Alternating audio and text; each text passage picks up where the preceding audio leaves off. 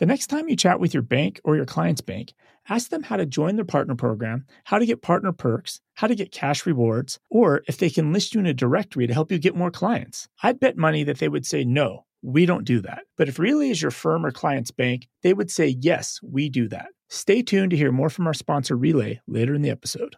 Ever wished you could earn CPE credits while on the go? Introducing Earmark, the app revolutionizing the way accountants earn their CPE. Just listen to your favorite accounting and tax podcasts, whether you're driving to work, working out, or even doing chores. After you're done listening, take a quick quiz. Score 70% or higher, you've earned your CPE. It's that easy. Plus, with Earmark, you're not just ticking a box, you're actually learning valuable insights from top accounting podcasts. So why wait? Download the Earmark app now on iOS or Android and transform your listening time into CPE credits. Make the most of your day and stay ahead with Earmark.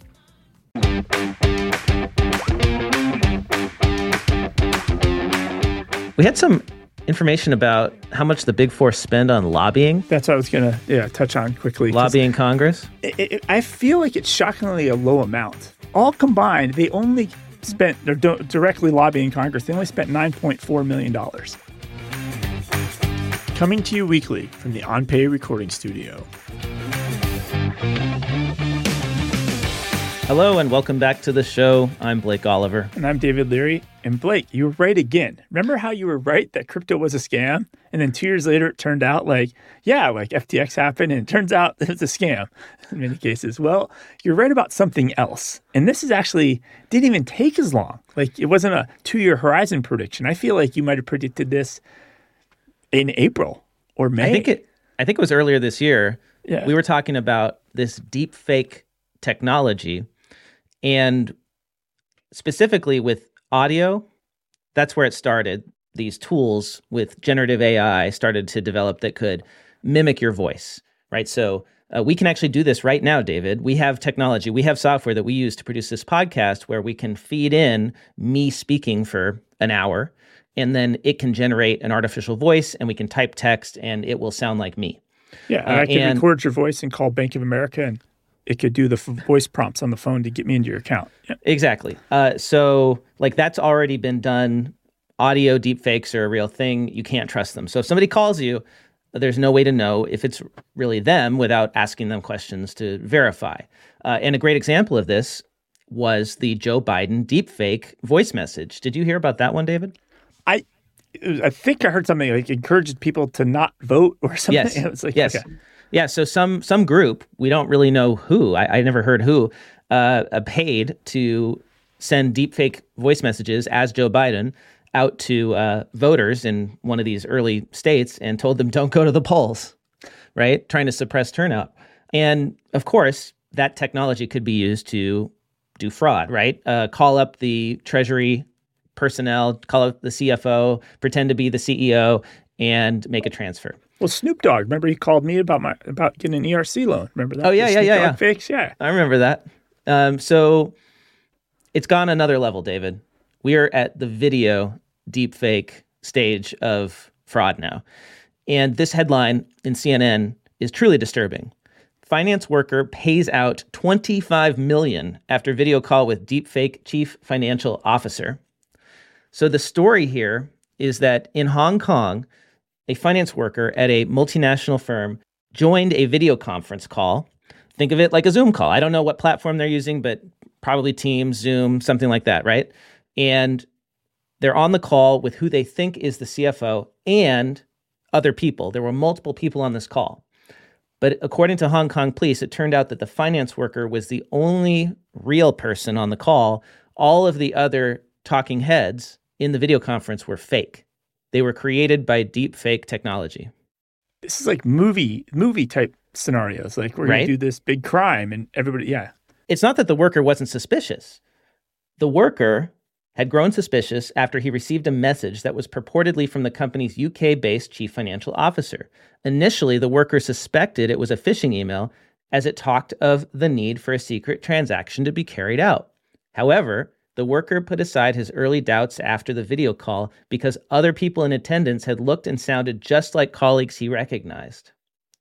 Believing everyone else on the call was real, the worker agreed to remit a total of 200 million Hong Kong dollars, about 25.6 million US dollars. This is one of several recent episodes in which fraudsters have used deepfake technology to modify publicly available video and other footage to cheat people out of money. It's really scary stuff. How do you know on a video call if the person is real? And I know for a fact on this podcast, these words have came out of my mouth and yours as well. And when it came to like a lot of AP fraud, we're like, oh, or people changing bank accounts or routing numbers, like you should probably work with your clients and get a second way to verify that. Right. So if they send you an email, maybe get a phone call or maybe set up a Zoom call. But apparently that doesn't that's not going to work anymore. Like how Right. do you actually verify things now? Do you have to So- drive and meet in person? No, I don't think so. You and I came up with a simple solution that everyone listening should implement. We have a code phrase, a passphrase that you and I know. And so if you call me and tell me to transfer some money or ask me to do something, or if I call you and ask you to transfer money, you can verify that I am who I say I am by asking me for the passphrase. And we we haven't shared this with anyone else, right? So a fraudster would not have this passphrase. And so do you have to have a separate passphrase for every single client? That's a good question. maybe maybe you put that in your one password or your last pass. I don't know. Uh, or or another alternative is like use a secondary secure system to authorize payments and do not go outside of that system. Right. So you always want to have multi-factor. Multi-factor means more than one way of verifying somebody's identification. So uh, if you're using a system like, say, a Bill.com or a Relay or a Melio, with ha- which has built-in approvals, you can simply say like, "This is we've got to use this system." Right. That's that's the other problem. I think a bigger issue of this is it shouldn't have gone through some approval. Like, did he this one person just send the money, or doesn't somebody else Yeah. have to be like, okay, let, let me look at this before we hit send on this two hundred million dollars? I'm surprised that a. yeah. I mean, actually, I'm not surprised because this happens a lot in, in corporations. But like the fact that one person had authority to wire 25 million U.S. dollars, the equivalent of 25 million U.S. dollars, without any other, anyone else being involved. Like it's not clear here if anyone else was involved or if there were any internal controls. Like that that concerns me a little bit. Um, but there are people in organizations that have to have that authority, right? You- somebody has to have the the keys to the vault, right? Somebody has to have wire transfer authority.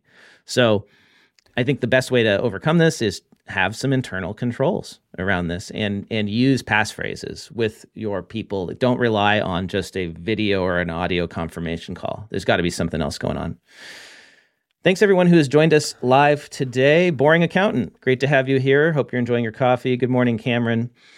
Boring Accountant says any transaction that large should have multiple persons approving and verifying independently as part of controls. How did the vendor for payment get onboarded so quickly? Yeah, well, so that's a good question, right? Um, yeah, where was this payment going to? And there should be a system. I've worked with some large companies, and there's always like a, usually there's a purchase order system. There's a Oh, we, we do vendor it. It onboarding takes, system. It takes us twelve weeks to get a fifteen hundred dollar payment from some companies. Like, Yeah. Yes, I mean, in that case, it's like too too much control, right? Like Yeah. maybe lower it for like something under ten thousand dollars or Yeah. whatever, right? But anyway, we predicted this. It has happened, and I would expect to see more of this in the future. And the tech is just going to get more and more sophisticated. So it's a brave new world out there. that's because maybe we shouldn't use so much technology, Blake. All right, David, let's move on to QuickBooks news. You have a big update about QuickBooks Live Tax. There was an email that went out to it seems like every pro advisor in the country. I, I, I looked through I didn't get it at first, but then I looked through my like news folder where I filter out all the marketing stuff and I found it. So yeah, there was an email that went out, and it was like QuickBooks Live their tax update. Understand QuickBooks customers' use of tax prep services. And the email kind of summarizes what they're going to do. So it's starting this month. So it wasn't even like this was a, uh, hey, we're thinking of doing this in the future. Like we're starting it this month. And I think this is what really rubbed a lot of people the wrong way. It just was like a surprise right here, you know, first week of February, second week of February, whatever- we're in right now. and so they dropped this in, and essentially what they're doing, and I'll switch to the screenshots for the people that are uh, watching the live stream they're going to pop a message inside on the taxes tab of QuickBooks Online. So this is not an email to your customers that could just get ignored or swiped swiped away or put in the junk folder or whatever. It's going to be in the QuickBooks Online product, and they're going to have a screen that says "Ready for taxes." Your accountant's here for you, and okay. it looks. So okay. my client, uh, client is in their QuickBooks Online. Yep.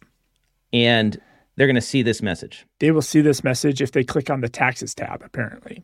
Okay. What's it say? and it says ready for taxes. Your accountant is here for you. And it looks like you're already connected with somebody who might be able to help. So they're recognizing that you are connected to a pro advisor already. Like Got somebody's it. doing somebody's help there's an accountant helping you with your bookkeeping. It's very clear. And they say, "Does an accountant file your annual business taxes for you?" And they give two buttons. One button says, "No, I file annual business taxes myself." And the other button says, yes, an accountant files for me. So Intuit's okay. trying to determine you have the QuickBooks, they already know there's hundreds of thousands of QuickBooks Online users that don't have accountants at all. But now they have this subset of QuickBooks Online users that have an accountant helping them with QuickBooks Online. And this is that next layer down. Okay, you hundreds of thousands of QuickBooks Online users? Is anybody helping you with your taxes? So, depending on how they click that button, right? So, if they say, yes, an accountant files for me, uh, Intuit drops them to a new page, another window will pop up. These are just screenshots, so I don't know exactly how it's going to fully work. And they basically tell you to reach out to your accountant and start preparing your return. And they even give uh, some FAQs like, here's documents you might need to give your accountant to do your return. So they're kind of at, at one level, they're sending people to the existing accountant to start doing the return, right? And then on the but other direction, what if they click no? If they click no, so if they click no, they get dropped into a product called Live Assisted Tax, Unlimited Expert Help Filing Self-Employed Taxes, and then obviously it pulls your company type S corp or whatever from your QuickBooks settings, and it offers the TurboTax business product directly inside of QuickBooks Online. For preparing my business taxes with assisted help. So it's not full service, it's the assisted product. It's the assisted like, product. Like the regular TurboTax for 1040s for individuals. Yes. So people are upset about this? Yeah. So people are all over the board. I mean, you get the typical like, Intuit is evil. I'm done with Intuit. And if we, we went back to when QuickBooks Live was launched and, you know, the same pitchforks were out there. But I, I was actually thinking about this. I was 20 years old, 21 years old, working at the mall when like QuickBooks Desktop came out, DOS. Mm-hmm. And at that time, accountants were all upset with Intuit.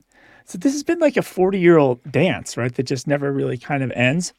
But the opinions were kind of all over the board. I think most people were really upset because they didn't ask for feedback first. They just did it. Intuit, you know, they're they're bra- sometimes Intuit's brazen and they just make decisions. But Andrew McDonald, I thought, summarized it pretty good. Um, that if you think they're your competition, you need to stop worrying about that and just focus on taking care of your clients. Because I think at the end of the day, if if your client's happy with the tax work you're doing for them, they're never gonna click, no, I don't have an accountant doing my taxes, right? So right. I think you have if bigger problems, yeah. right? If Intuit right. steals them. Jason Staats had an interesting comment that eh, he said that it feels like it's it's been communicated and all the feedback from QuickBooks Live, like that's all been pretty stable. But the sentence that caught my eye from Jason Staats was imagine what the tax system would look like without TurboTax. Right? Well, it, so it wouldn't function. If, if you had 40 million more individuals that need returns done, yeah. that are just on the market, which we have no labor to. Yeah. To to get to the finish line on that. So I, I think that's that's fair, right? Like TurboTax fills a crucial role in the marketplace, and it's not possible for all the accountants, all the tax preparers to do this work. Like there simply aren't enough of us anymore. It's like half of all the tax returns in the country are now done by software with with software, uh, and we got to remember that this is an assisted service. So it's still do it yourself. The client, if they choose this, will have to do a lot of work in software to get their tax return done. And yes, there's the option with assisted to book a time with somebody who pops up in the corner of your screen in a video call that's one way and will help you solve problems. But this is a very, very basic service. So if your firm is focused on this, like if, if your firm is that similar to TurboTax Assisted, where you're making your clients do a lot of work, then yeah, you should be worrying. But most firms are much more full service. They're doing it for the clients. And, and so it's a different product, right? Like that's why you're not competing with assisted. And and if and if your service is so bad that your clients would rather do it themselves, like that's a problem for your firm. That's not that's not Intuit's fault. Well, and that's I think the jump here is if you're already offering them bookkeeping services, and maybe your firm itself doesn't offer tax services, you should already know every single client how they're getting their taxes done, hopefully. Right? So in theory, if you're if, if you're doing bookkeeping services for a client, hopefully you're shepherding them to someone who's a professional that's helping them with their taxes. So mm-hmm. in theory, every one of your clients should all be saying no to this question. Right? Like, yeah. Because every one of your clients should be working with a tax professional. And if if they say no, maybe they don't think you're a tax professional. they, I don't know. It's like it, it's not like I think this is a more of a bigger play on the industry in the there's just too much work and there's not enough bodies to do it. And this goes back to me getting fired from an accounting firm. Yeah. Then I go to the next accounting firm down. That accountant took me on as a client. I pay a little bit more money. He probably got through to three or four clients, and it just trickles down. So you have this whole vast a chunk of the population that don't have accountants. And Intuit sees that and they're like, well, we're going to go take it. And that's that's kind of what's happening here. But it's not just Intuit. This episode of the Accounting Podcast is sponsored by Relay. Hey Blake, back when you had your own firm, how many hours a week did you spend scouring through messy transaction data when you were working with your clients? Hold on, David. Let me check my timesheets. Oh. Looks like uh, on average 25.3 hours. Wow. And how many times did your bank feeds break? Countless. I, would have to go back and look at my two factor authentication codes in my messages. I don't know how far back it goes, but it was enough where it was a huge pain in the butt. Well, what if I told you that there was a banking solution that was free that could have saved you three to five hours of work per client per month? Three to five hours per client? Tell me more. It's 2024, and the banking headaches that you had when you had your own firm have been eliminated by Relay because Relay's business banking is designed for accountants and their clients. Collaboration between clients and accountants on Relay is easy and secure. Every client you invite to Relay gets added to your firm's partner portal. That means role based permission levels for your firm's staff, direct bank feeds to QuickBooks Online and Xero, and statement syncs with HubDoc and Dext. Ultra detailed transaction data that speeds up reconciliation and leads to less back and forth with clients. Plus, Relay's new partner program introduces meaningful cash rewards for advisors, more partner perks, and advisor directory to help you find more clients who already bank with Relay. To learn more more about using Relay with your firm and clients, head over to accountingpodcast.promo slash relay. That is accountingpodcast.promo forward slash R E L A Y. I'll share this article here. So in TechCrunch, they actually have, I'm sorry, not TechCrunch, this is Crunchbase News. They had a big article come out this week about how AI will be, be doing more accounting if startup investors have their way. Right? And they have a chart in here of like all these AI related star accounting related startups and how much money they've raised. And it's hundreds of millions of dollars these companies have raised. But if you really start looking at it, it's all volume plays. They're automating stuff with AI. They're, it's volume play, volume play, replace work, help people get stuff done. And then just this week, and when you say actually, when you say volume play, you mean like Restaurant 365 is going after massive numbers of restaurants and automating the accounting, inventory, scheduling, payroll, and HR for them. Yeah. So then they're building the so they're they're doing it kind of all under one umbrella, right? Mm-hmm. And when you do everything under one umbrella, you know, if you're the point of sale and you're the restaurant uh, inventory management system and restaurant expense management system all in one thing, you're going to be able to scale more and do more work, right? Um, and so what caught my eye though is three raises happened this week, or four. There's four, but three of them I, I saw really. Penny Lane. Penny Lane yeah. was a big one, right? So we can start with Penny Lane. So Penny Lane had a raise. They raised another $40 million and now they're valued at $1 billion. Now, Penny Lane's based in France. So if you go to their website, you have to like do Google Translate to read the actual website. But basically, they're the QuickBooks or Xero of France. They have relationships with small business owners, but they also have relationships with accountants. Now, they say right now they don't want to damage that relationship with their professionals, right? Mm. But if it comes down to the same thing where there's people that there's more work than there are accountants to do it, I would not be surprised if Penny Lane starts to get into this space as well.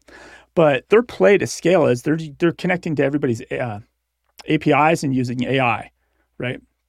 To do a front end for the small business and then the back end for the accountants, right? But it's but it's it's scale, right? They're trying to scale that way. Mm-hmm.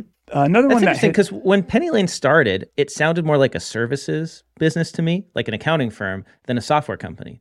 But it seems like they're now more of a software company than a services business, which makes sense because if you want to be a unicorn, you can't do it as a service business quickly.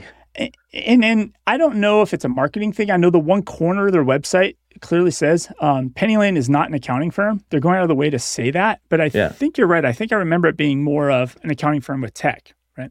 Yeah. Uh, another interesting raise. So this is a this one uh, Data Snipper. If you you can pull it up if you want, datasnipper.com. Okay. They raised $100 million at a $1 billion valuation. And basically their play is to do more with with less labor. And what their app is, I mean, we've all done played with OCR apps. You know, the the bills on you scan the bill, it's on the right hand side of the screen. On the left hand side of the screen is the field. So you click on the date and it populates on the the other side of the screen the date field. Imagine if that was in Excel for auditors. So now every bill, W 2, tax form, anything you have to tick and tie, it'll scan that. And then you click the field and it puts it into a field in Excel. And this company, apparently, they're saying they now have 400,000 auditors using this product. Mm-hmm. Now, and, and, and they might be like, oh, we got a contract with Deloitte, so let's count all their employees. I don't know how they're counting this, but it just seemed like a lot of usage. Interesting. They're Um, listing Deloitte, KPMG, RSM, Baker Tilly, BDO, Hilton, uh, Siemens, Grant Thornton, Yeah. Frontier Airlines.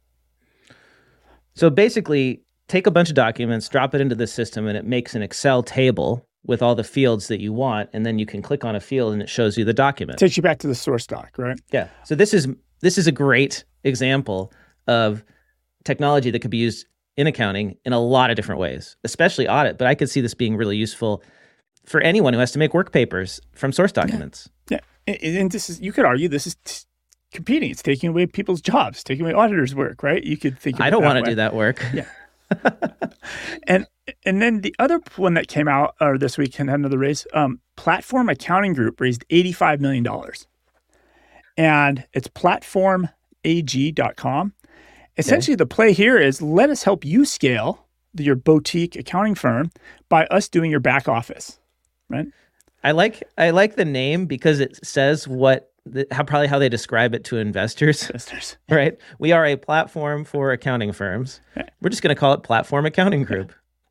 But at the same time, they're going to scale too because now they have your office and your employees working for them. So it's a it's a little confusing because it looks like it's a it's really a play for them to acquire and buy This is- firms. This is a roll up scheme. It's a roll up scheme, but it's it's all about scale. And now they just took another eighty five million dollars to go do Yeah. more of this.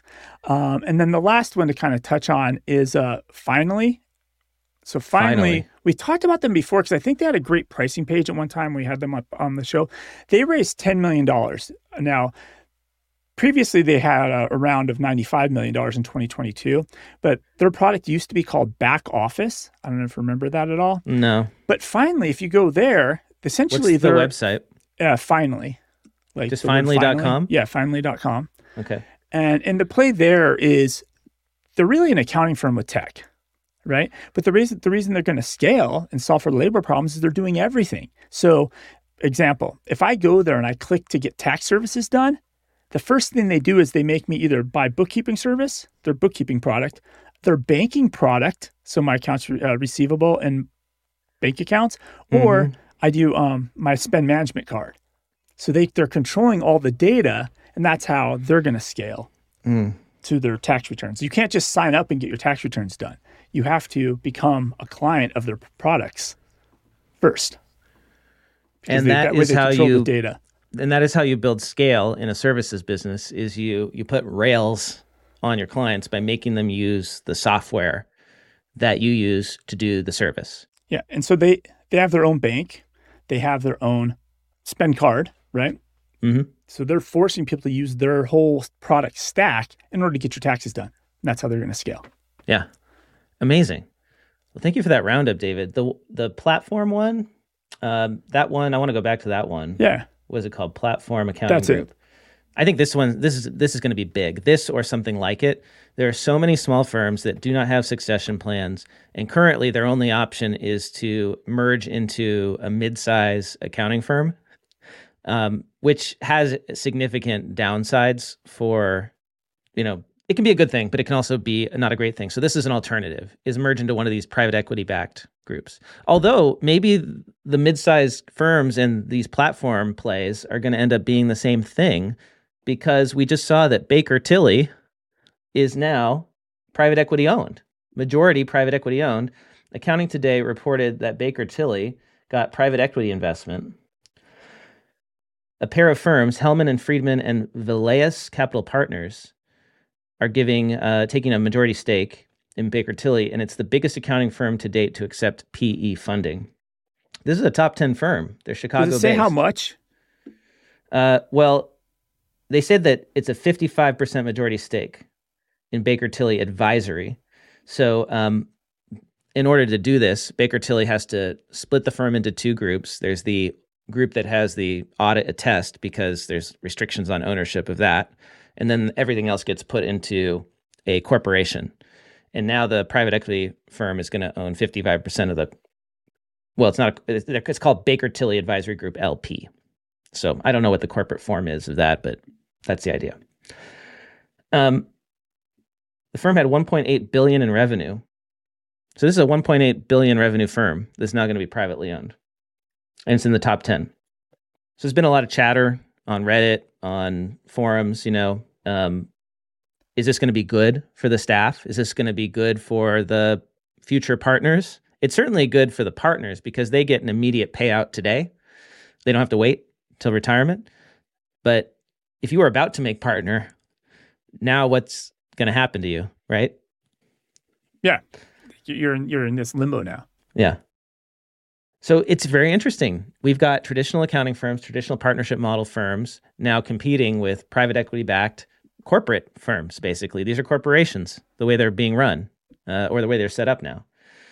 And we'll see what, what wins. I feel like the problem with the partner model, as Dan Hood wrote in Accounting Today this week, is that it's uh, slow and difficult to adapt because you have to get consensus from everyone. Whereas with a corporation, right, your board of directors appoints the CEO and there they go.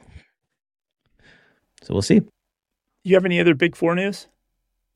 We had some information about how much the big four spend on lobbying. That's what I was gonna yeah touch on quickly. Lobbying Congress. It, it, I feel like it's shockingly a low amount. Like what? What would that, keep in mind? What what did uh, EY do? Did they do like sixty billion dollars in revenue? Like what were some of these numbers? Right? Yeah, it's tens of billions of dollars in revenue. It, it might be hundred billion dollars if you add all four of them together. Right? How much do you think they should spend on lobbying, like to actually help the accounting industry? Uh, I I mean, maybe they could pitch in a billion.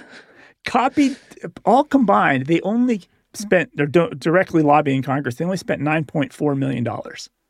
Seems rather small. I mean, I, don't know. Maybe it. it's a lot. I, I, am a I don't know. congressman, and I know how this. All right, let's pretend I'm a congressman. I know how this works. I see. Well, you're you got sixty billion dollars in revenue.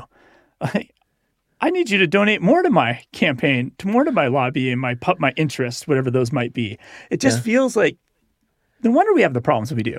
We're not we're not getting the political influence we need as an industry because there's not enough money being spent on lobbying. Other I know. industries are spending hundreds of millions of dollars on lobbying. So this was reported by Amanda Iacone in um, on BloombergTax.com, and the major thing apparently that they've been spending this money on lobbying for is to include accounting and STEM, right? Science, technology, engineering, math, and put accounting in there so it becomes STEAM. And I guess that would somehow help solve our pipeline crisis by getting more students interested in accounting in high school. But like, you know, I think I think there are, there are better ways to improve the pipeline other than just you know a designation that accounting is part of STEM. Yeah, there, there's no lobbying on making. But you know what?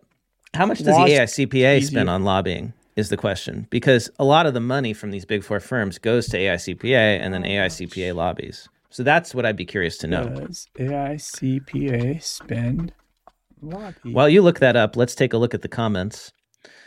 Uh, WIVT said regarding Data Snipper, I use it every day, used it for vouching and audit, using it for tax return version comparisons, catches missed amounts slash boxes you didn't hit. That's so cool. And regarding Baker Tilly, as someone who knows someone who is a young staff that works there, they told us that we should be excited, but didn't go into details. Did you find out, David? I did find much? out. It's very depressing. The AICPA only spent $375,000 on lobbying in 2023, making them the what 1300th rank of 9,000 lobbyists. Did you say 100,000? 300? 300,000, 375. Let, us round it up 400,000. How is that? Then you possible? wonder why nothing gets better. oh boy. This episode of the Accounting Podcast is sponsored by FreshBooks. Imagine a world where you can break free from data entry nightmares and showcase your firm's value with ease. This world exists today, and it's made possible by FreshBooks. FreshBooks accounting software is the only platform that offers you collaborative accounting, a better way of working for accountants and clients so you can get back to doing what you love, building your expertise and growing your firm's advisory services. FreshBooks supports you every step of the way with technology enabled workflows, advanced accounting features, and seamless integration to tools like SIFT, Tally4, and more. Plus, you'll benefit from practical hands on training and certification. And let's not forget that FreshBooks offers dedicated, best in class, accountant centric support for you and your clients. Picture this a smooth, effortless, experience for your clients paired with real time, accurate financial data all in one central place. That is the FreshBooks Edge. Become a FreshBooks accounting partner today to transform your practice with collaborative accounting and enjoy all the perks that comes with partnership. To get started, head over to accountingpodcast.promo slash FreshBooks. That is accountingpodcast.promo forward slash F R E S H B O O K S.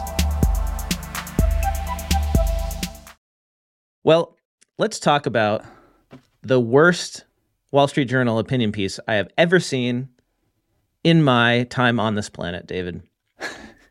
and that is the headline Beware of e filing your tax return. Yes, somebody wrote an opinion piece in the Wall Street Journal, and their argument is Beware of e filing your tax return. This is by Jay Starkman. And I saw the headline I looked at it with disbelief and I thought, do we really, we don't need anyone helping to push the accounting profession backwards in time, right? But this guy is actively trying to like hold us back from technological innovation and encourage taxpayers to get their accountants to file on paper. Like, why? Why does he feel the need to do this? Is my question. And and then going beyond motivations, I read the article, and it just doesn't even make sense. He's saying in this article that it's safer. Starkman says it's safer to file on paper than to file electronically, and he calls out some data breaches that happened years ago. But he also never even examines the risks of filing on paper, like sending stuff through the mail, which people could open or misplace or make copies of. Well, he doesn't even the mail is better it. because you get a post stamp a certain date and time, and you don't have to deal with time zones and computers. like and then you won't be late. I don't know. It, the whole it did. I, I, was kind of I read it and then I was like, is he arguing that people shouldn't? It, it was hard to comprehend, right? What what yeah. the argument is. So most of his examples have to do with CPAs who didn't file in time, and so the client got penalized, or simply didn't file at all. But that could happen with a paper return too. Like it doesn't even make sense. I am shocked that the editors at the Wall Street Journal opinion the desk even saw fit to print this because it doesn't make logical sense. And I'm going to read one of these to you. Here's an example. Wayne Lee's CPA failed to e-file his client's returns for 2014, 2015, and 2016. Oh shit, 3 years he didn't file his returns? Continuing on. The accountant told the IRS that the software he used couldn't handle Mr. Lee's complex returns, but Mr. Lee said the accountant never told him about this problem. In 2019, the IRS assessed Mr. Lee more than $70,000 in penalties and barred him from applying a six figure 2014 overpayment to taxes owed in 2015 and 2016. An appellate court ruled that the reliance on a CPA wasn't an excuse for making errors. So let me get this straight. The argument for filing on a paper return, I mean, like in this case, the CPA couldn't file electronically, so he just didn't do it. And then the client was hit with penalties. I don't see what that has to do with paper versus e filing. He just didn't do the job. Yeah. It has nothing to do with paper or electronic filing. Um, another example is somebody, Roy Nutt. What a great name. Roy Nutt with two T's. He filed his tax court petition on the day it was due at 11:05 p.m. Central Time. That meant it arrived at 12:05 a.m. the next day in Washington, where the tax court is located. The court rejected the filing because it was 5 minutes late. An appeal is pending. Had Mr. Nutt mailed a hard copy to the tax court postmarked before midnight, it would have been accepted. Uh, find a post office that's open at midnight. I would like to see that. Yeah. And I don't think they they don't do that on tax deadlines anymore where you when everything was in mail and you drive by and they have lines of cars sticking the your returns in the mailbox like that doesn't exist anymore. I, What this I makes me think of is the uh, Simpsons episode where Homer's um, trying to get his tax return in on time, and he he he like finishes it the last minute, and he puts it in the envelope, and the envelope is like shaped like a football, and and he ends up like throwing it into the bin at the post Like office. Hail Mary So, yeah, he hail marys it, and it makes it into the bin, and gets postmarked. Yeah, it's better than e-filing. So I dropped a little link in the private chat for you if you want to click on that because this is probably even wor- worse than the story itself. So there's a blog site, site called Best Life, and it's about like personal finances, investing, things like that. It's a it's a you know it, it's a it's a destination site on the internet. They basically took his article, fact checked it. If you see that, it got the it got that little stamp, fact checked, and they wrote a whole article on using his op-ed piece about or his opinion piece about not doing e-taxes. So so so this crazy what's the opinion piece argument? he wrote, this crazy opinion piece he wrote is being now used as a source of expertise in another blog site. So now, now this is going to infect the generative AI large language models because they're going to take an opinion piece from the Wall Street Journal and start telling people all the uh, false arguments Yeah. about why you shouldn't file your tax return electronically. And then put a check mark on it Ugh. that says fact checked because Great. His his article is now the source of truth for crappier articles being written. Going back to the Baker Tilly story, uh, commenter in the live stream is is fact checking me live, which is great because I don't have to issue a correction in a later episode. Nicholas says asks Nicholas asks is the new entity created by BT a partnership, not corporation? And yeah, it looks like it has LP at the end, so I'm assuming it is a partnership. But uh, I think the point is that it's going to be run more like a corporation, like regardless of the legal structure. Now with private equity having control of this entity, you can expect it to run more like a corporation versus a partnership where a bunch of people got a vote to get anything done. I mean, if it doesn't work like that, then it's not going to. I don't see how the private equity firms are going to make money because the thing's got to like really move for them to get a return on their investment. I have some more propaganda, maybe that has to do with taxes. Okay. You know, that. So, and then we, I think we've seen some articles over the last couple of weeks about how, you know, the cost to get your taxes done is going to be more expensive this year, right? And, and it's been pretty mainstream articles. Well, this article was in NBC News and says higher tax filing costs could take a bite out of your refund. And it talks about the shortage of accountants and why everybody's going to pay a little bit more for the return on average. So in 2013, or I'm sorry, in 2021 it was $213, and now it's raising. It's a in 2023 it's going to be about 248 for the average return. And then the article goes in and really starts to plug the um, IRS's direct file service. So in a way, this feels like a propaganda article on plugging the IRS's new service, right? Look, you could use this for free, the direct file. So that propaganda is out there. And then I don't know if you saw, um, 13 states attorney generals are suing and signed a letter decrying the new IRS direct file system. Did you hear about this No. at all? So going back, remember the uh, In- Inflation Reduction Act? They kind of put together, I think it was $15 million at the time, to research their own file system for the IRS. You put Well, that all- in air quotes, but they actually did do that, right? they actually built it. They did not just research it. They've built it and launched it. And so these attorney generals are saying that this is unconstitutional. You, you basically circumvented the entire Constitution by launching this as a pilot program and not just doing the research. So there's just there's a lot You of could you could argue of that propaganda out there. You could argue ways, that a pilot program is part of the research. I, I that's probably where I would come in on. Yes. Well, listeners of the show, fans of the show know that I love to talk about the pipeline problems in our profession. Uh, and I know sometimes I do it too much, but I can't help it when a headline like this pops up in my feed. This is from MIT Management, Sloan School, the MIT Sloan School of Management, I should say. Uh, it's from research done by Andrew Sutherland, who is an associate professor of accounting at MIT Sloan.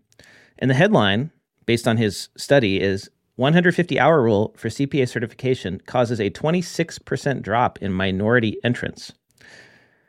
And the simple fact is that, according to this study, when the 150 hour rule was enacted, it caused a 26% decline in Black and Hispanic CPA uh, candidates, entry into the profession, and a 14% drop overall.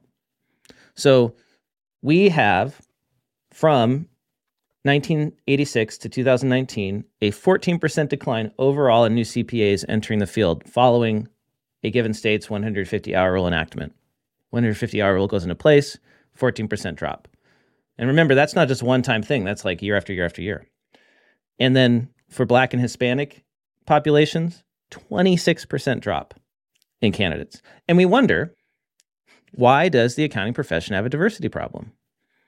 Perhaps, as the survey suggests, it's because we put up expensive and unnecessary barriers to entry that deter candidates who have fewer financial resources, um, may have fewer financial resources, and time. It, and it goes against, I mean, the ASCPA for years keeps saying how they're they're starting all these diversity initiatives, diversity, diversity, diversity, and the most obvious fix is right in front of them. right? Yes. and the most the, the most obvious root cause. Yeah. Um, and- if they actually care about solving this problem, this is what they should do: is get rid of this requirement. And, and when it comes to barriers to entry, I, th- this was the biggest takeaway. I, and I may have said it on the show before. I went to the National uh, Association of Enrolled Agents, their big conference. It was up in Scottsdale, and I was shocked at how diverse it was. And because a lot of accounting functions we go to, it's a bunch of white guys, right? Mm-hmm. And but but then the bell hit me. The reason it's so diverse is there's no barriers to entry. In four months, you could become an EA. Right? You don't have to get 150 credit hours. You, I don't even. I don't even know if you have to graduate high school to become an EA. You just got to become the I EA, right? just you just pass the exams, Pass the and they're exams. challenging. You know, it's, there's three of them. It's not easy. Yeah. but the diversity there was amazing and and maybe that's another way uh, with this research is they should compare it to the diversity in EAs Mm-hmm. over time Now, the counter to the argument that we should get rid of the 150 hour rule is no, we can we can keep it. We can keep this, you know, high standard and we can help increase the number of minority entrants by uh, creating more scholarships, subsidizing the cost of the education. Well, I don't think that's possible because the cost of the 150 hour rule is not just the cost of the education, but it's the lost wages of that first year working.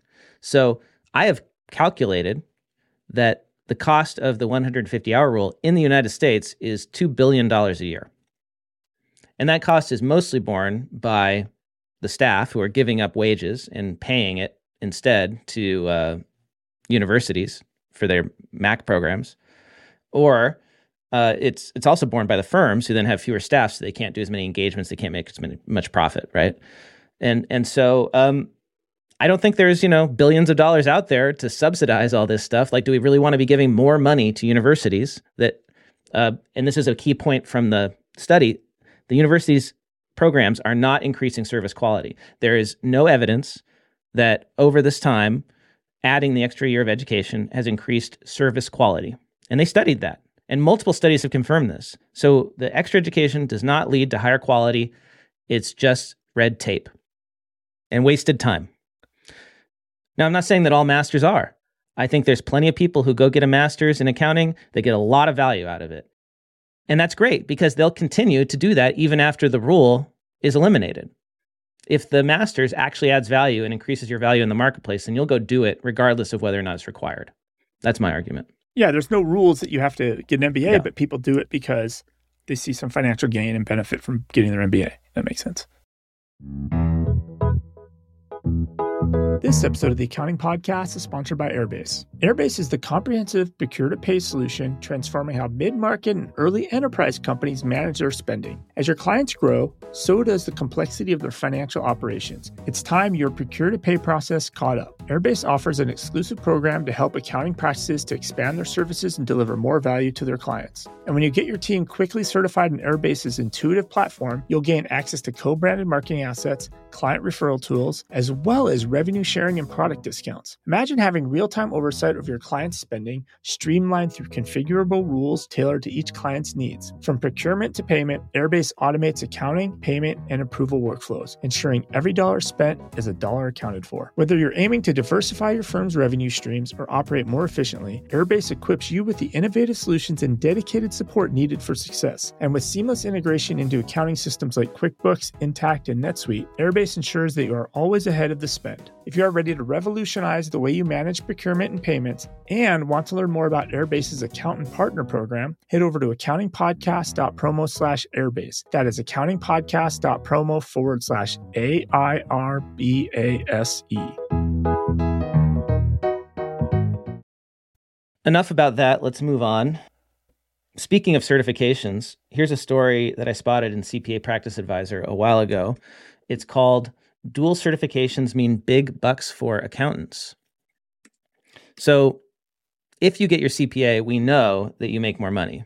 But what if you get more than just the CPA, right? What if you get the CMA as well? This article says that accountants in the US who are both CMAs and CPAs earn over 38,000 more than their non-certified peers. That's a lot of money every year. And there's a table in here. This is a study by the IMA, which administers the certified management accountant, the CMA credential. Um, if you have just a CPA, your median base salary in the Americas is $126,000 a year. If you have just the CMA, it's $120,000 a year. If you have neither, it's $99,000 a year. But if you have both, it's round up $138,000 a year. So that's a big difference. Big jump. Yeah. So, you know, if you're thinking about getting the CMA, let's say you already have a CPA, you could make an extra on average $10,000 a year um, and if you have a CMA and you get your CPA, you could make another $6,000 a year. Or no, you can make another $18,000 a year. So let's say, let's just say roughly, you could make ten to twenty thousand dollars more per year if you already have one certification and you go get the other. And if you have none, you know, if you if you take the time to go out and get your CPA and your CMA, you've just increased your annual earnings by thirty-eight thousand dollars. That's a really good ROI, actually.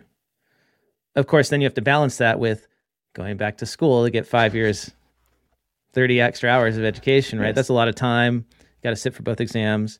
So you got to do this calculation. Uh, but I think this is really helpful. Um, so it shows that there still is value. Now, now, one question is: Is this causation or correlation? Right. So are people who tend to get dual certifications just more likely to make more money in general? And I don't know if if that's true or not. That, I think that that's similar to that uh, parents that pursue or try to get their kids into a certain school. It's not really the school; it's just the the environment the parents have or caring about their children's education actually helps the child be successful. Mm-hmm. It has nothing to do with the school, but yeah, you're right. It's you know, are these people just making more money because they're just better people? I don't know. Yeah. I'm jumping around, David, a lot. Um, let's go back to tech news. Google has released Gemini, and they are retiring Bard. So anyone who has attended my artificial intelligence webinars that I've been doing recently knows that I'm not a big fan of Bard because it's not a great large language model. It lagged behind ChatGPT and Claude, so I just haven't really even used it. Google has been has been playing catch up and they have a new model out that they say is almost as good as GPT-4 and they've replaced Bard. They've renamed Bard. It's now Gemini. It's using this new model. And you can try it out now. So, if you have a Gmail account or if you have a Google for Work account like you and I do, David, uh, you can now go to gemini.google.com and you can test it out. Yeah, I was just looking at my phone to see if they shoved an app on my Google Pixel, but I didn't see one yet. So I might as well just go to it. You know, let's let's see. Um, here's Gemini on the screen for those of us who are listening. Do we want to try something? Like, what would be something that is tough to do in ChatGPT, David? Maybe let's just ask it the question. Like, um, you know, should I get both a CPA and a CMA?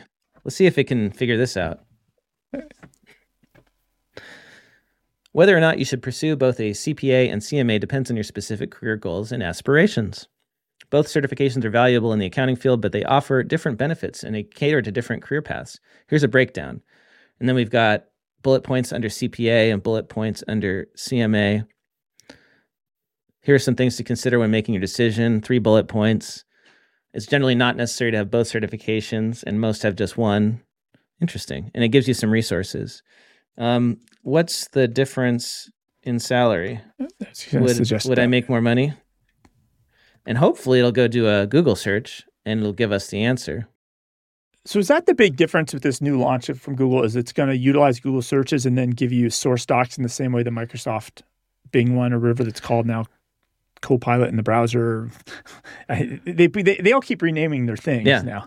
Well, so this is like where Google has an advantage because Google search is the best search. So yep. if they pair it with the AI, and now I can do Google searches inside of Gemini, I think that is a real competitor to Copilot and could keep Microsoft from stealing Google's core search business. Um, the question is just, you know, how well is it implemented? So it's got links here now to an IMA article on salary data comparisons. Yeah. Like this is not bad. I'm going to play around with this more. Instead of doing Google searches, I'm going to try using Gemini to start and see how it goes, and I'll report back to you guys on that. It's interesting how all of these uh, AI tools, these chat tools, are all starting to look and taste the same. And, it's kind of like the the four door sedan, right in America, mm-hmm. right? The four door cross cross hatchback car. They like you get 20 different brands and they all look the same essentially. It's almost like what is it going to be like? Oh, it's the coffee cup holder, slightly different in this one, this one. Will it be to the point where it doesn't matter which one you pick? They're all pretty much equivalent.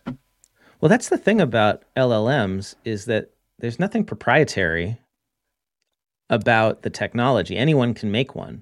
So like yeah, yeah like you said, this might just become a commodity. But I think what's going to become the proprietary is the data set that is trained on.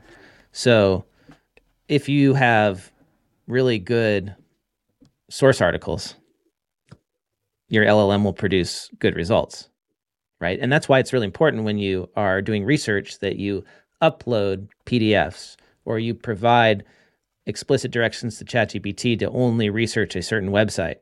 And that way it doesn't hallucinate results that you don't want. Yeah. So, so speaking of the data it's been trained on, ADP just launched their assistant and of course, it's a very creative name, ADP Assist, because nobody has any good names for these tools as they come out. Everybody just keeps putting the word assist uh, next to their brand name. But what's int- what caught my eye with the ADP one is what they trained it on. So they trained it on over 1 million ADP clients in 140 countries and 40 million, 41 million wage earners. Now, so wait, what is it? We can't play with this. we, uh, it, it, so they have some screenshots. Let me add this to the live feed. I'm, I'm thinking, okay, they've trained it on wage data and HR data, but what is that? What can I do with that? Eh, well, that's what's funny about this because what they show and their screenshots on the website when you actually try to, you know, because you can't play with it, right? Yeah, it's not open for us to do. And it, in one example they give where it detects that somebody's wages are higher than normal. Oh, but that's cool. OnPay already does this in their app, and they've been doing it for every time every time the payroll's a little over 15% different they pop yeah. a message like this right um, it also has a you know, oh, you're missing some tax IDs for uh, these. I'm assuming these are W nine or 1099 vendors, Mm-hmm. right? And that's like, do you have the tax ID? So yes, I have the ID. Please enter the ID, right? So it, their examples they give actually are not good. So I would really love to see what they're using that amazing data to do. It would be great to play with it or see what that is because the, the examples they give are just not great. Mm. Um, it's, it's, it's actually disappointing to see the examples they're doing. But but that is a good example, the one you gave, even though payroll companies have been doing this for a while, some of them Yeah. anyway, is is looking at the historical data and then figuring out if the payroll you're about to process is wrong somehow, differs from the trend. So that's how you detect stuff like fake employees Yeah. or bank accounts that have been changed. And in the past, this has all been done with rules based programming. The payroll companies themselves had to decide what are the issues we want to detect and then code rules to then identify that. But with an AI, ADP or any payroll company that does this can simply feed the historical payroll for your company into the AI and then ask it to detect potential anomalies such as changed bank accounts. It can we and we can suggest Yeah, that. you don't We have don't- to think of everything yourself. we don't have to tell it exactly, right? Like It- detect a significant material change in somebody's salary, right? Or I don't know, what are the other issues that can happen? Whatever all the other issues are that can happen with payrolls going wrong. Right. I think, uh, uh, you know, an easy one is, and I've seen this forever, is you always forget to put your unemployment rate or you put it in wrong or they send it to you as a percentage, but then the app has you type it in as a decimal and those types of things. Like you're right. If you compare that against other similar businesses, like, hey, you might not have this unemployment rate set up correctly or versus the other peers. So I, I just feel like they're considering the data they use to train it. I want some more exciting examples of what it does. The, and maybe we'll, we'll maybe we'll get more um, eventually. Going back to Gemini, I forgot to mention that Gemini now generates images too. So I asked it to generate an image of a happy accountant, and I got two images. I got an old white guy wearing glasses with slick back hair and kind of a boring business suit and a yellow tie and a and a is that a taupe colored shirt? You know, like a like, like Tannish, Gray- brownish, tan- yeah, in that, that range. yeah, it's Yeah. perfect. He looks exactly like what I would the stereotypical image of an accountant. But then also, it gave us a, uh, a woman sitting on her desk in a yellow jacket and shirt, uh, perhaps Indian descent, uh, raising her fist up in the air. So like she's not the the stereotypical accountant. That's great. I Did guess you they ask for two pictures, or did it just did that on its own? it just gave me two, and then I can say generate more. And now I'm waiting for it to generate two more images of happy accountants. We got a black guy here with his coffee mug, um, kind of like cheersing somebody whose hand looks like, oh my God. it's always the hands. The This is, this is disturbing right here. This, this hand is missing all fingers. It looks like a lobster claw. And this is why I uh, want to see that video of the fake. And then uh, we've got a young call. a young perhaps hispanic or pacific islander woman in a red jacket holding a pencil and she looks like she has the correct number of fingers here with sort of like longer But she got uh, has some weird left hair. forearm. Her left forearm seems weird. Like, like it's it's like half a hand sticking out. It's kind of strange. That's how I want to see this video of the fake for the uh, the Zoom call. Like, I want to see like is it is it that good or is this guy just doofus? And Well- he didn't he couldn't detect it. I don't know. and and maybe uh, it had to, it was possible because of the like cultural differences like so apparently this is a call with the UK CFO and this guy's in Hong Kong Okay. right? Yeah. And maybe he doesn't. Maybe he's never even met this person in person. This person in real life, Yep. and you can say, "Oh, connection issues. Like my video's not very good. So like the blurriness of the video, the lack of quality, that the the distortions and could all the be. pressure, attr- just the pressure, you're gonna not notice things because you're yeah yeah, this I'm- this is the CFO calling me, telling me to do something. It's secret and urgent, right? I better do it. yeah. Yeah, that's how I think that probably happened. Well, that's all the time we have for this week. If you are a regular listener and you want to give us feedback, we are eager to hear it. Go to accounting.show slash survey and take our listener survey. It takes five to 10 minutes. And I know that because I asked my wife to take it and she's like, this takes about five to 10 minutes. So it, it, it's only five to 10 minutes. you tell us a little bit about yourself, and then we ask you what what you like about the show, what you don't like about the show, what topics you want to hear from us more. You know, if there's certain things you want me to stop talking about, you can tell me that. If you want to hear about more things, you can tell us about that. We are very eager to get your feedback and improve the show. Uh, and it helps us in terms of uh, our sponsors. They want to know who's listening. So giving us some information about whether or not you're a CPA or an EA or where you work. Do you work in public accounting or corporate? That kind of stuff really helps us. And, um, and I think we've had 100 people fill it out now.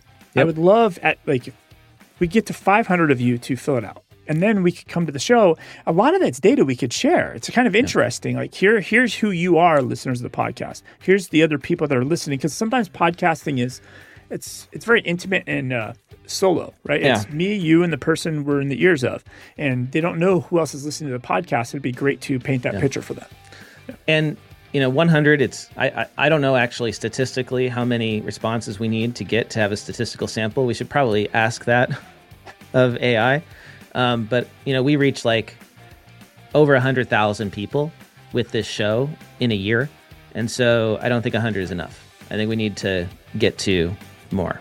Yeah, I feel like right now just friends and family filled it out. As I can tell by well, some of the verbatim it, responses. But we just started this survey, yeah. right? We, and yeah. we should probably talk about it at the beginning of the show, not at the end. Uh, it'll be in the show notes, but also you can just go to accounting.show slash survey. That's accounting.show slash survey. And don't forget, you can earn free continuing professional education credits. NASBA approved CPE is available for listening to this show and other podcasts on the Earmark app. Go to earmarkcpe.com or search for Earmark in the App Store or Google Play Store. Download the free app. Find this episode. The course will be available in about a week after this episode releases. And uh, get your free CPE. And don't wait until the end of the year. And be happy. And get outside. Don't You're getting on... outside, right? You're heading out? Yeah, I'm going skiing this weekend. I'm so excited. Cannot wait. I got to actually like sign off and pack, finish packing, and go to the airport.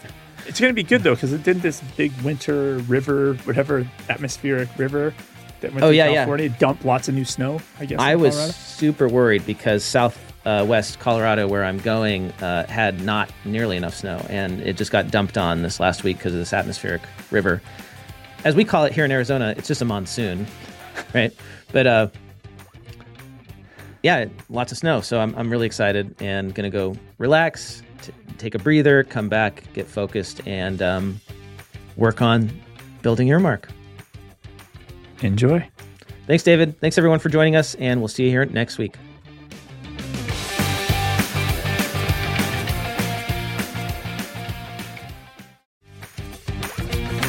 Time for the classifieds. Looking for an amazing and intimate conference experience this fall? Join Hector Garcia, CPA, in his second annual Reframe Workshop on October 24th to 26th, 2024, at the stunning Oceanfront Diplomat Resort in Hollywood, Florida. The theme this year is Influential Conversations for Accountants. Come share and collaborate with 200 other accounting pros that want to level up the way they communicate their value and become more influential with their conversations. Go to reframe2024.com to get your ticket with early bird pricing through February 28th. Last year, the conference sold out early, so head to reframe2024.com to get your early bird pricing. Want to make learning QuickBooks Online a breeze for your staff or clients while pocketing some extra cash? RoyalWise.com's OWLS platform is the perfect solution with over 100 hours of in depth QuickBooks training content spanning more than 40 topics. Join the partner program and become a vital link in the education chain. Share custom affiliate links with your bookkeeping team and small business clients and see the rewards roll in with every successful referral. You're not just earning cash, you're connecting your network to valuable CP credits and lessons led by one of Ignition's top 50 women in accounting, Alicia Katz Pollock. Enhance your service offerings and earn with each referral. Join today, royalwise.com slash partner. That's royalwise.com slash partner. Stop settling for slow payments and say hello to the future of AR with Forwardly. Accounts that use Forwardly can receive payments in less than 22 seconds. Yes, under 22 seconds via the newly launched FedNow network. And if your bank or a client's bank doesn't yet use FedNow, Forwardly will send the payment via same day ACH for free. To get paid in under 22 seconds, go to forwardly.com. That's forwardly.com. Ever wonder what your CAS tech stack should be? Ever wonder how profitable a CAS firm is? Ever wonder what CAS, CAAS, and CAS 2.0 are? You should read Luke Templin's new newsletter called the CAS Cash. The CAS Cash newsletter is designed to help accounting firms grow their CAS offerings. The subscription is free. Head to cas.beehiiv.com. That is cas.beehiiv with two eyes.com. Want to get the word out about your newsletter, webinar, party, Facebook group, podcast, ebook, job posting, or that fancy Excel macro you just created? Why not let the listeners of the Cloud Accounting Podcast know by running a classified ad? Hit the show notes for the link to get more info.